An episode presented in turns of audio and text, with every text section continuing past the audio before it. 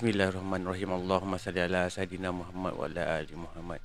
Assalamualaikum warahmatullahi wabarakatuh. Salam sejahtera, salam satu Malaysia dan salam satu Nusantara.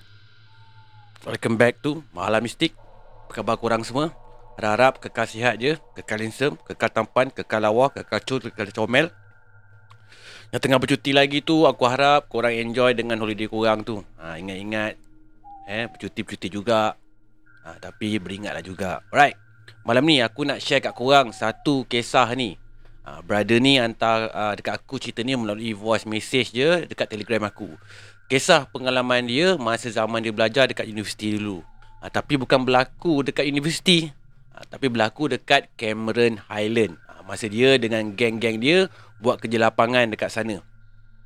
So guys, sebelum aku nak start cerita malam ni, belanjalah aku subscribe dulu channel Anas Rahmat ni belanja like dan komen sekali tu. Ha, kalau nak lagi best, belanja sekali share cerita aku ni. Alright. So, tunggu apa lagi? Jom layan cerita ni. Let's go.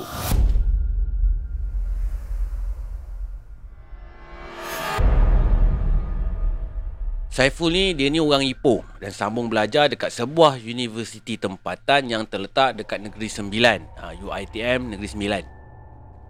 Saiful ni dia ada lima orang kawan baik yang belajar satu kos dengan dia. Dia Amar, Zarif, Daus dengan Haikal. Dia ni lima orang memang ngam sangat. Diorang ni selalu je bersama-sama walau kat mana pun diorang ni pergi. Sebenarnya, diorang ni dah start berkawan pun masa diorang ni dekat UiTM dekat Kelantan lagi. Ha, masa ambil diploma. Hinggalah diorang ni sambung ijazah dekat UiTM Negeri Sembilan tu, ha, diorang pun masih lagi bersama-sama. Sampaikan dah sambung ijazah ke UiTM Negeri Sembilan tu Diorang ni siap sewa satu rumah sama-sama lagi. Ha, Senang cakap memang close lah diorang ni semua ni. Nak dijadikan cerita ha, Masa tu lebih kurang tahun 2016 ha, Lebih kurang pengakhiran semester katanya.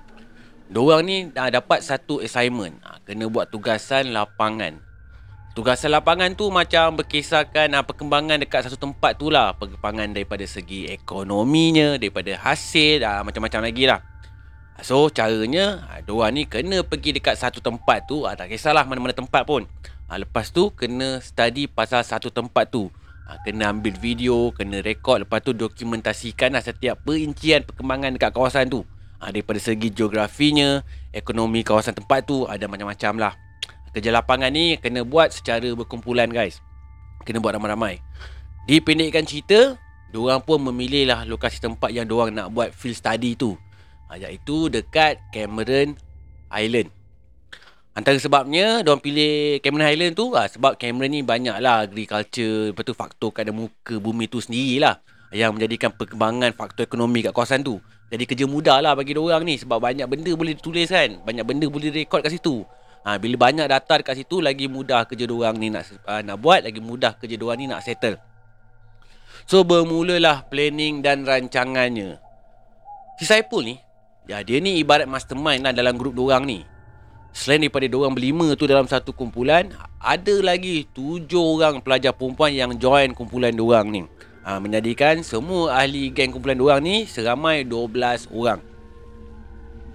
So hari tu Diorang pun sewalah kereta. Teruslah dengan planning diorang tu Menuju ke Cameron Highland.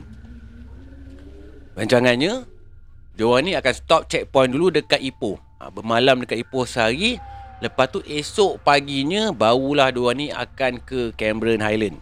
Ha, Lagipun kalau daripada Ipoh nak ke Cameron Highland tu Taklah jauh sangat kan. Dekat Ipoh tu Diorang akan stay dekat rumah si Saipul ni. Ha, Si Saipul ni pun orang Ipoh Maknya pun kebetulannya just duduk seorang-seorang je dengan adiknya tu dekat Ipoh. So tak ada masalah lah pun kalau diorang ni nak stay sehari dekat rumah maknya Sepul ni. Jimat lah sikit kan duit bajet hotel dekat Ipoh tu kan. So hari tu yang lelakinya tidur dekat satu pusat mengaji dekat dengan kawasan rumah maknya Sepul tu. Ha, pusat mengaji tu maknya yang jaga. Ha, so memang kosong hari tu. So bolehlah budak-budak lelaki ni tumpang stay satu malam. Ha, yang budak perempuannya pula, diorang just tidur je kat rumah Saiful dengan maknya tu. So, esoknya rancangannya nak gerak daripada Ipoh nak naik ke Cameron Highland tu waktu pagi-pagi. Ah ha, tapi bila dah geng ramai-ramai ni dah pumpang pumpang pumpang seorang sana seorang sini bebel sana bebel sini, ha, confirm lah terlewat sikit daripada jadual asal tu. Dan nak dekat tengah hari Barulah diorang ni bertolak daripada Ipoh Menuju ke Cameron Highland Dalam ramai-ramai kaum perempuan tu Ada seorang perempuan ni Nama dia Zila Zila ni Bapak dia somebody lah dalam government Dalam kerajaan. Mungkin Datuk ke Tan Sri ke Tak tahulah. Ha, Bapak dia ni Belanja bookingkan Dua private homestay ni Dekat Tanah Rata. Sebenarnya bukanlah homestay sangat pun. Ha, Tapi macam kediaman rasmi kerajaan lah Untuk orang-orang kerajaan daripada luar. Kalau kerja ataupun datang kat Cameron Untuk gunakan tempat tu. Homestay ni bentuknya macam apartment. Ha, Bagi orang yang masa tu student kan Diorang ni rasa jimat lah Kalau dah ada yang nak sponsor tempat stay tu kan Lagi pula lah bila diorang ni kena stay kat Cameron Highland tu 3 hari 2 malam Lagilah banyak jimatnya tu kan Duit bajet yang nak buat sewa hotel tu dah boleh pergi ke tempat lain pula Betul tak? Diorang sampai ke lokasi homestay masa tu dah petang dah. Dah lebih kurang nak dekat pukul 5 petang dah. Bukan sebab perjalanan jauh pun. Ha, tapi biasalah Cameron Highland kan. Pam-pam lah dia punya jam macam mana. Ha, lagilah diorang ni pula pergi masa time peak season. Memanglah jam. Bila sampai-sampai dekat situ, kat kawasan homestay tu, si Saiful ni, dia boleh rasa macam vibe yang tak berapa nak best sangat dekat situ.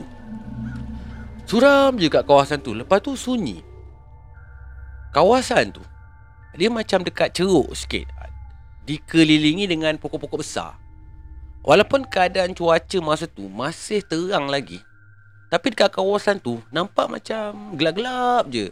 Sebab pokok-pokok tinggi tu sendiri buat cahaya susah nak tembus kat kawasan tu. Kalau orang yang sukakan keadaan sunyi dengan aman ah, memang kat situ tempat yang paling sesuai dia duduk. Ah, tapi bagi Saiful ni tempat tu memang nampak macam creepy sikit lah Si Sepul ni Dia mengadu jugalah Kat member dia Pasal tempat ni kan. Ha, Dia cakap lah kan Tempat ni bentuknya Macam vintage sangat. Lepas tu Sunyi pula. So memang nampak Macam creepy sangat lah Yang si Zarif ni pun Setuju jugalah Dengan apa yang si Apple ni cakap. Ha, Tapi Diorang ni tak komplain apa pun. Bagi diorang ni Dah ada tempat stay percuma tu pun Dah kira bersyukur dah. So diorang pun Check in lah kat homestay tu Yang apartmennya dekat tingkat 4 yang perempuannya duduk satu apartmen Yang lelaki pun duduk satu apartmen Kedudukan apartmen orang ni sebenarnya satu level je. Lepas tu berdepan je. Kalau buka pintu tu memang bertembung lah senang cakap. Apartmen tu pula memang agak selesa jugalah bentuknya. Ha, Cuma bila first time tu saya pun ni masuk ke dalam apartmen tu Memang dia betul-betul dapat rasa vibe yang tak berapa nak best sangat kat apartmen tu. Dia punya suram tu memang lain macam kata si ni Lagilah pula bila dia dapat tahu apartmen tu jarang ada orang yang check in dekat situ. Dekat dalam apartmen tu, walaupun masa tu baru je lebih kurang 5 petang tu, 5 lebih macam tu, tapi suasananya dah rasa macam senja dah kat dalam apartmen tu. Apartmen tu ada 3 bilik. So, diorang pun decide lah bilik masing-masing. Si Zarif dengan Nama duduk satu bilik. Saya pun dengan Daus, satu bilik. Yang Haikal pula, dia duduk master bedroom seorang-seorang. So lepas pilih bilik masing-masing Si Saiful dengan pun masuklah bilik dia. Teruslah dia orang melonjak dekat atas katil tu Macam orang jakun. Terlompat-lompat dekat atas katil. Bukan main seronok katanya. Ha, Sikit pun tak teringat kan? Petua-petua orang dulu-dulu Suruh tepuk-tepuk dulu tilam atas katil tu ke? Tak pun baca-baca dulu ke sebelum melonjak atas katil tu? Diorang berdua ni main pakai mbos je. Dah seronok sangat kan Yalah bukan selalu pun dapat lepak chill dengan member kat homestay macam tu kan. Lagipun homestay tu pun nampak macam mewah gitu. Ha, Tu yang jadi macam jakun sikit orang ni.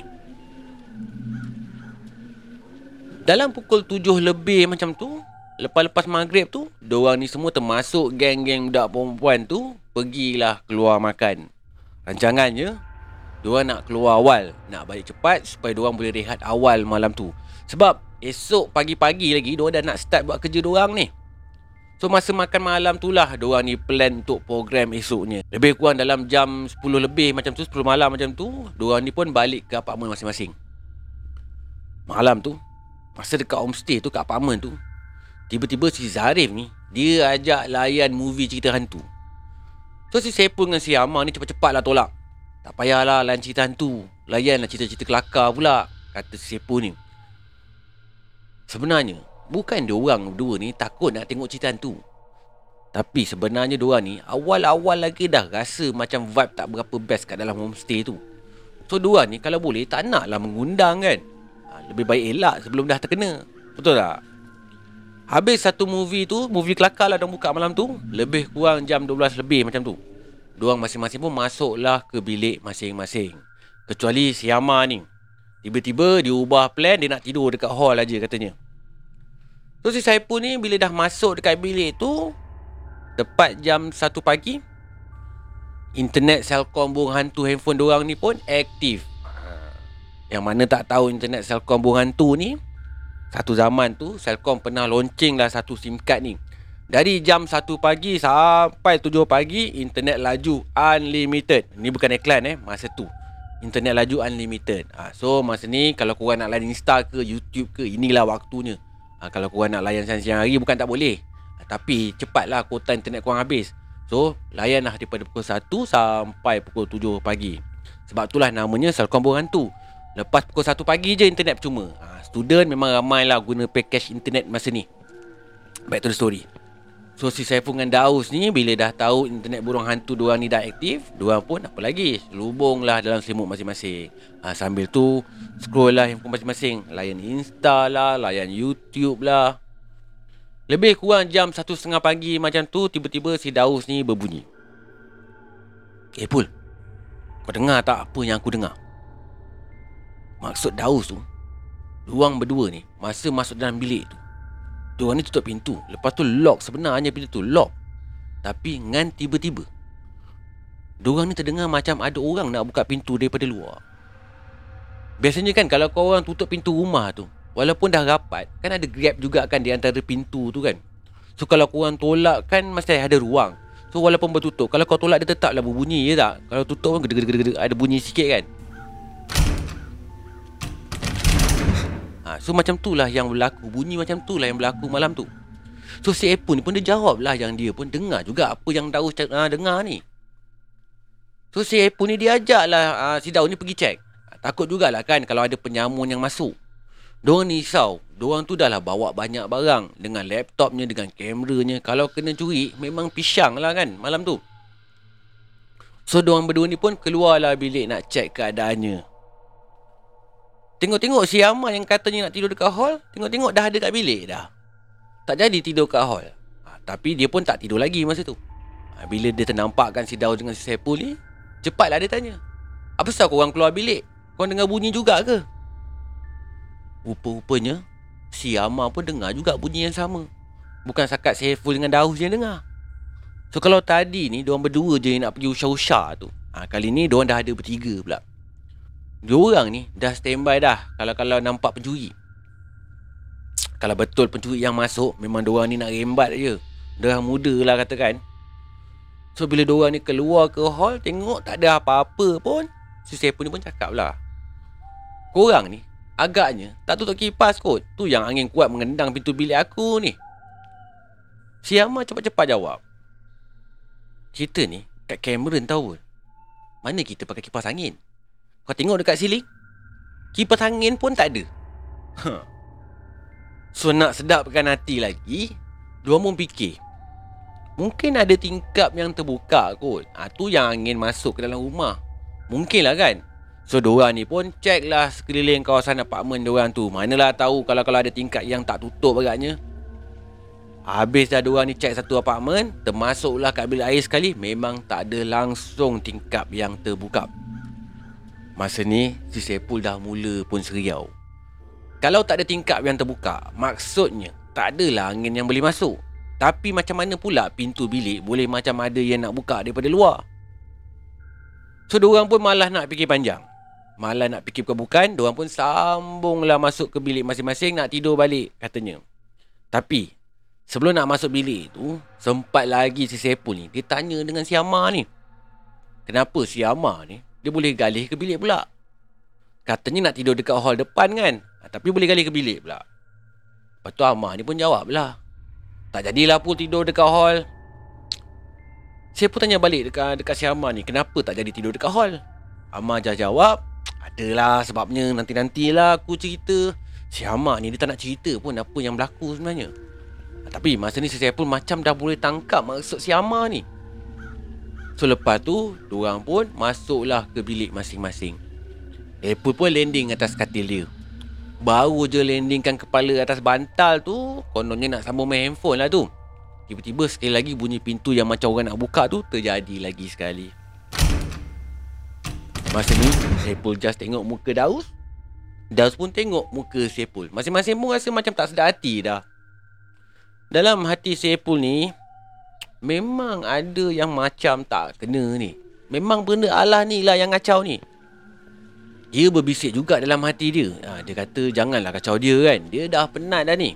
Dah lah dia yang driver satu hari ni. Of course lah dia letih. Dia pun bukannya takut sangat pun masa tu. Ah, Tapi cuma dia dah penat sangat. So dia just malas nak ambil pot pasal perkara-perkara ni. Dia pun masa tu fikir lantak lah kan dengan bunyi tu. Dia pun terus sambung je dengan aktiviti dia tu Akhirnya si Sepo ni dia just nak tidur je So dia pun mengiringkan badan dia tu Menghadap kepada member dia si Daus tu Lepas tu dia pun bagi tahulah kat Daus yang dia nak tidur Masa dia tengah mamai-mamai nak lelakkan mata tu Tiba-tiba ekor mata dia ni Ekor mata ni terperasan macam shadow. Macam shadow, macam bayang-bayang. Bentuknya bujur. Lepas tu hitam. Betul-betul kat hujung kepala katil dia. Masa ni si Sepu ni betul-betul memang dah tak sedap hati dah. Dalam masa yang sama berdebar-debar juga jantungnya tu. Risau pun dia juga. Takut pun. Of course lah. Dia memang nampak bentuk benda lah tu Tangan, kaki semua pun tak ada Just bayang-bayang bujur gitu je Lepas tu hitam colour dia Si Sepul ni Bila dia dah terperasankan benda tu Dia terus bercakap tau Tapi bunyi cakapan dia tu Macam spontan je Dia keluar daripada mulut dia Korang dengar lah sendiri Apa yang si Sepul ni cakap Ah, Kau nak kacau aku Tak payah. Aku Aku tak kacau kau Kau jangan kacau aku. Aku dah tak larat Aku dah tidur. Si Daus ni yang dekat sebelah si Sepul ni Terkejut lah bila tiba-tiba si Sepul ni cakap macam tu. Dia pun tanyalah dekat Daus Kau marah kat aku ke Pul? Si Sepul pun terus jawab Eh bukanlah Aku tak marah kau lah. Bukan bukan.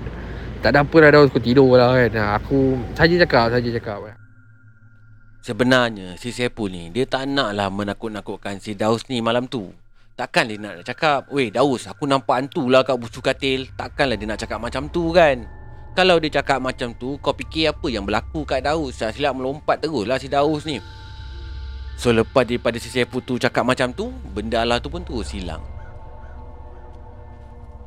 Itu kisah kejadian dekat bilik Apple dengan Daus. Malam tu Bukan bilik si Apple dengan si Daus je yang kena gangguan tu. Tapi dekat bilik si Amar ni pun kena juga. Amar ni dia sebilik dengan si Zarif. Ha, Tapi masa ni memang si Zarif ni dah nyenyak habis dah masa tu. Si Zarif ni Kalau dia kata dia dah tidur Jenis kena campak bom dekat sebelah telinga dia pun Belum tentu dia sedar agaknya. Si Amar ni Masa awal tadi kan dia kata nak tidur dekat hall. Lepas tu bila dia rasa tak sedar hati tu Dia pun galih lah masuk ke dalam bilik Masa dekat bilik tu Dia tak tidur dekat atas katil pun Dia just tidur dekat lantai je Memang jenis si Amar ni jenis suka tidur atas lantai. So masa dia baring dekat lantai tu, kepala dia ni menghadap uh, membelakangkan pintu bilik dia tu. Katilnya ni jenis katil queen, yang jenis katil divine tu, jenis yang tak nampak bawah katil tu. So si Amar ni betul-betul menghadap katil muka dia Tapi tak nampak apa-apa lah Nampak macam papan je lah yang dia tengok tu Tengah dia baring nak delapkan mata tu Tiba-tiba dia rasa macam ada benda yang panas datang nak peluk dia daripada belakang. Dia punya meremang tu dah sampai ke tengkuk dah katanya dah. So spontan jugalah si Amar ni cakap. Ha, dia cakap benda yang sama jugalah macam si pun ni cakap. Ha, cuma dialeknya dalam bahasa Kelantan. Eh bola tak payah kacau aku lah. Kacau orang lain lah. Lepas dia cakap macam tu, serentak tu, terus dia rasa okey dah. Tak ada lagi dia terasa macam ada benda nak peluk dia. Tak ada rasa lagi panas-panas tu. Esok paginya, si Sepul ni sajalah bergurau dengan roommate dia si Daus tu. Dia cakap, Eh fu, Daus bukan main sedap kau tidur semalam eh Daus. Syok betul eh dalam sejuk ni tidur. Rupa-rupanya si Daus ni tak nyenyak pun tidurnya malam tu. Sebab dia asyik kena tindih aja katanya. Daun ni cakap juga Dia dah biasa pun kena tindih dekat asrama sekolah. Ha, Cuma kali ni Lain macam sikit dia punya tindih tu. Lepas daripada dia kena tindih tu Si Daus ni terus tak dapat nak lelapkan mata dia. So pagi tu memang koyak lah si Daus ni nak start kerja. Mana taknya Mata dah rabak ngantuk sebab tak dapat tidur malam tu kan. So hari tu targetnya diorang ni nak settlekan kerja-kerja diorang tu secepat yang mungkin kalau boleh. Lagi cepat diorang settle, lagi cepat lah diorang boleh buat aktiviti masing-masing ha, Diorang nak jalan ke, nak bershopping ke, nak beli strawberry ke, nak photoshoot muka masing-masing ke. Yang penting kerja kena settle secepat mungkin. So awal-awal lagi lah Diorang ni ramai-ramai keluar daripada homestay tu Pergi settlekan kerja lapangan diorang dekat Cameron Highland tu. Dah lewat petang tu Barulah kerja diorang ni semua settle. So sebab dah petang sangat Diorang decide just nak balik homestay je. Nanti malam baru keluar balik pergi makan sama-sama Sampai-sampai je dekat homestay tu Si Zarif ni terus duduk dekat hall layan tengok TV. Si Haikal pula, dia duduk dekat bilik sambil main phone dia. Zarif ni, walaupun dia lepak dekat hall, tapi mata dia tu boleh tengok terus ke arah bilik Haikal. Masa Haikal dekat bilik tu, memang si Haikal ni dia tutup pintu bilik tu. Tengah si Zarif ni layan-layan cerita syok-syok tu, dengan tiba-tiba tak semena-mena pintu bilik si Haikal tu terbuka sendiri.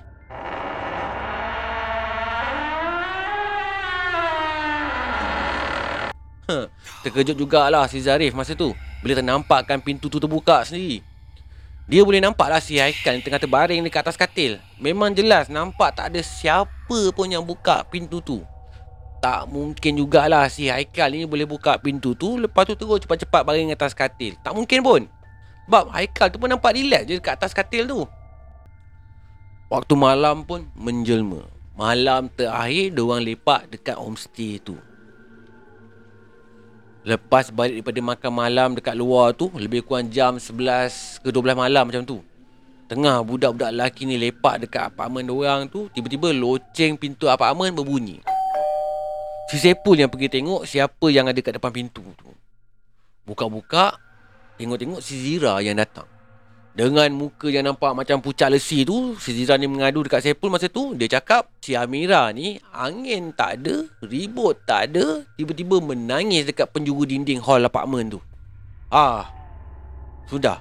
Benda yang paling si Sepul nak cuba elakkan Akhirnya Berlaku juga Memang panik lah situasi masa tu. Diorang ni pun tak tahu nak buat macam mana pun. Nak panggil ustaz minta bantu Siapa yang diorang nak call? Tapi nasib baik jugalah si Amira ni. Tak lama pun dia jadi macam tu. Lepas tu dia jadi normal balik. Tapi walaupun dalam keadaan normal Dia tetap juga macam lemah Pucat-pucat tau. Malam tu diorang ni beramai-ramai pun Duduk sama-sama berbincang. Diorang bincang nak buat apa Sebenarnya Bukan apa budak lelaki je yang diganggu Sejak malam pertama lagi diorang ada kat situ Apartmen budak perempuan pun diganggu juga. Cuma diorang ni tak cerita pun apa gangguannya. Ha, macam mana diorang ni diganggu dengan benda lah ni. Back to the story.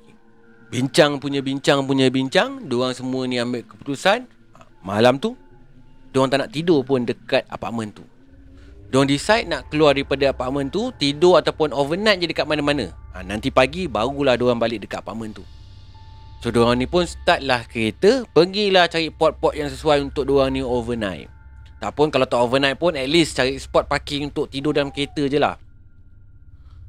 First spot yang diorang pergi adalah kawasan masjid.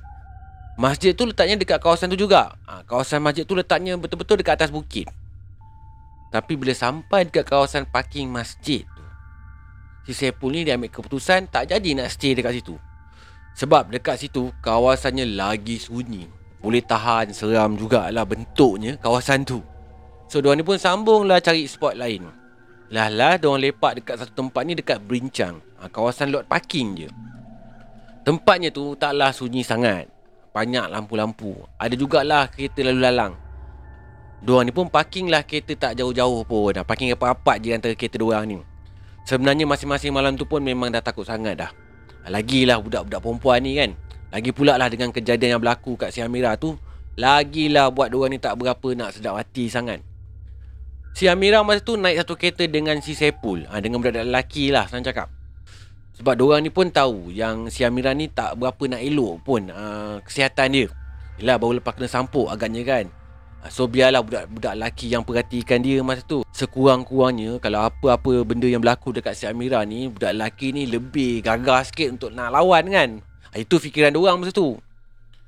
Masa dekat parking tu Diorang ni pun matikanlah enjin kereta. Masing-masing buka tingkap. Semua pun kat dalam kereta Kecuali si Zarif ni je yang lepak dekat luar. Tiba-tiba si Daus ni Dia buat perangai. Dia ajak si Zarif ni bergurau pula Ha, Zarif ni masa tu tengah melepak dekat luar kereta. Ha, tak tahulah dia tengah buat apa masa tu. Tiba-tiba si Daun ni bercakap. Zarif, kau buat apa tu? Bunyinya macam sajalah si Daun ni nak nyakat si Zarif ni. Ha, macam nak takut-takutkan si Zarif ni lah kononnya. Dengan tiba-tiba, bukan si Zarif ni yang menjawab. Tapi si Amira ni yang kat dalam kereta ni pula yang daripada tadi tu senyap je. Tiba-tiba dia ketawa. Bukan ketawa yang biasa-biasa tau. Tapi ketawa yang menyeramkan. Kelakarlah Daus ni. Ah, sudah.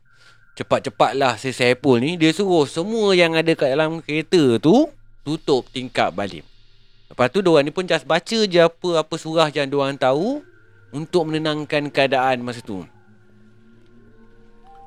Paginya, dalam pukul 7 pagi macam tu, diorang ni memang tak tidur pun sampai pukul 7 pagi tu. Tapi bila dah nampakkan matahari tu timbul, diorang pun balik semula ke apartmen tu. Sampai-sampai dekat apartmen, benda pertama diorang buat, diorang pun cas mata. Rehatlah dulu, tidur sekejap. Dalam pukul 11 pagi macam tu, diorang pun terus check out, terus menuju balik ke universiti. Dalam perjalanan balik tu, si Sepul ni just doa jugalah kan. Semoga janganlah ada benda yang ikut diorang ni balik. Mujurlah sampai kat universiti tak ada apa-apa pun perkara pelik yang berlaku. Cuma si Amira je, mak ayah dia ambil untuk bawa dia balik ke kampung pergi berubat. Alhamdulillah, tak ada pun kes tu berpanjangan. Fuh, bercakap pasal Cameron Highland ni, aku faham sangat lah. Aku berkali-kali juga dah pergi Cameron Highland ni. So, aku tahulah bentuk muka bumi macam mana. Aku tak tahu apartmen mana yang si Saiful ni maksudkan. Ha, sebab dia pun tak bagi detail pun nama apartmen tu. Satu-satunya benda yang dia bagi tahu adalah dekat tanah rata letaknya apartmen tu. Tapi kalau kat kawasan Cameron Highland ni memang aku maklum lah banyak je tempat-tempat yang sunyi. Lagilah dengan suasana sejuknya. Yang kadang tu bila berkabus tu pun kadang-kadang tu menampakkan macam angker je macam tu kan. Betul tak? Kabus tu sendiri kadang-kadang nampak macam seram je. Kalau aku nak pesan kat korang suruh berhati-hati sangat pun tak boleh juga. Eh lah kan, kadang-kadang ni kalau kita order bilik ni pun bukannya kita tahu sejarah tempat tu. Nampak dalam gambar semuanya elok, semuanya cantik aja. Ha, bila dah sampai, bila dah duduk, barulah tahu tempat tu punya creepy macam mana bentuknya. Apapun, aku harap korang yang suka check-in homestay ni berhati-hatilah. Ataupun nasihat yang lebih tepat boleh aku bagi, korang kena ready je dengan sebarang kemungkinan. Apapun, amalkanlah selawat. Sebelum masuk homestay tu, berilah salam, selawat, minta pada Allah Jauhkanlah segala gangguan yang tak diinginkan. InsyaAllah dipermudahkan nanti insyaAllah. Sebelum aku nak tamatkan malam mistik kali ni, kalau korang yang suka konten-konten aku, dapatlah korang belanja aku satu like tu. Belanjalah komen sekali. Lagi best kalau korang dapat sharekan cerita-cerita aku ni. Sampai-sampaikanlah kat kawan-kawan korang, awet korang, boyfriend korang, saudara mara korang, uh, crush korang ke semua tu kan. Uh, tentang keberadaan channel Anas Rahmat ni dekat YouTube subscribe sekali buat korang yang masih lagi belum subscribe channel Anas Rahmat ni. Alright, kita jumpa lagi di malam mistik yang akan datang. Korang jaga diri korang baik-baik. Ingat pesan aku, jangan sesekali pun berurusan dengan setan kalau korang nak hidup korang bahagia. Ingat tu. Assalamualaikum warahmatullahi wabarakatuh. Salam sejahtera, salam satu Malaysia dan salam satu Nusantara. Good. Bye.